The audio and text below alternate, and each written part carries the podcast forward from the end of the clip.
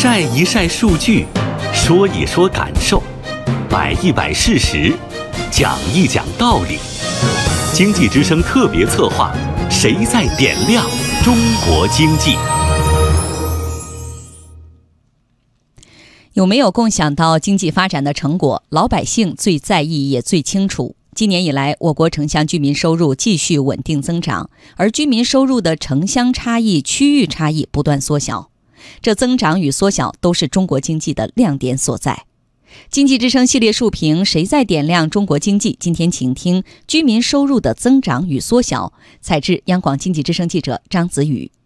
发展为了人民，发展依靠人民，发展成果由人民共享，是我们党的执政理念。今年一季度，全国居民人均可支配收入七千八百一十五元，比上年同期名义增长百分之八点八，扣除价格因素，实际同比增长百分之六点六，比同期人均 GDP 的增速快零点三个百分点。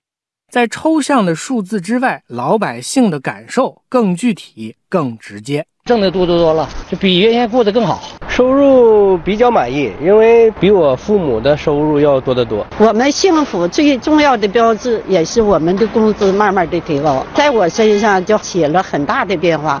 老百姓的腰包更鼓，经济发展才更有元气；老百姓的满意度更高，全面建成小康社会才更有底气。要做到这些，就要夯实民生基础。国家统计局新闻发言人邢志宏解读：居民收入的增长离不开国家越织越密的民生保障网。一季度我们的居民收入增长百分之六点六，这个增幅高于人均 GDP。我们加大了民生领域的投入，这样子，使得我们保障的标准在不断的提高，保障的面儿在进一步的扩大。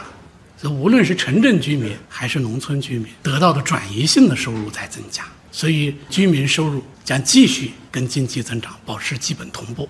账面收入增长了，并不意味着大家有钱花、敢花钱。降低老百姓的负担是提升群众获得感的另一个重要手段。今年六月十九号，个人所得税法修正案提请全国人大常委会审议，个税起征点有望上调到每月五千元。国务院参事室特约研究员、国家统计局原总经济师姚景元说：“提高收入和降低负担并举，是增加获得感的必然选择。”我们呢加大了对民生领域的投入，城乡居民收入也是在和国民经济增长呢保持了同步和略有提高。那我们很快又在讨论提高个人所得税这个起征点等等这一系列。中国经济增长，我们要由高速度走向高质量，最重要的就是民生的改善，一定要体现在老百姓的获得感上。小康路上加速跑，大家一个都不能少。因此，既要注重居民收入的增长，还要注重城乡差异、区域差异的缩小，让经济发展的更加平衡。今年一季度，农村居民人均可支配收入增长百分之八点九，城镇居民人均可支配收入增长百分之八，城乡居民收入比由上年同期的二点五七下降到二点五五。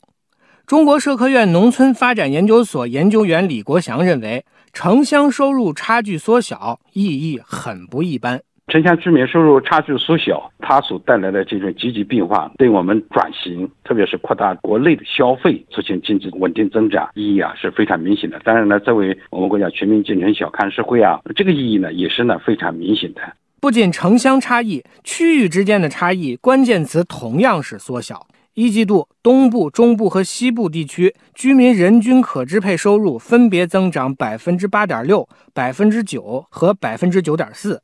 中西部地区居民收入增速明显快于东部地区，东西部地区居民收入比由上年同期的一点八零下降到一点七九。国务院发展研究中心宏观经济部研究员张立群说。这有力促进了老百姓获得感的提升，促进城乡之间啊、地区之间、不同群体之间这个差距缩小。今年以来的数据来看，已经见到初步的成效，这个是非常积极的。这个对于促进小康的建设、对获得感的提升，也都是非常重要的。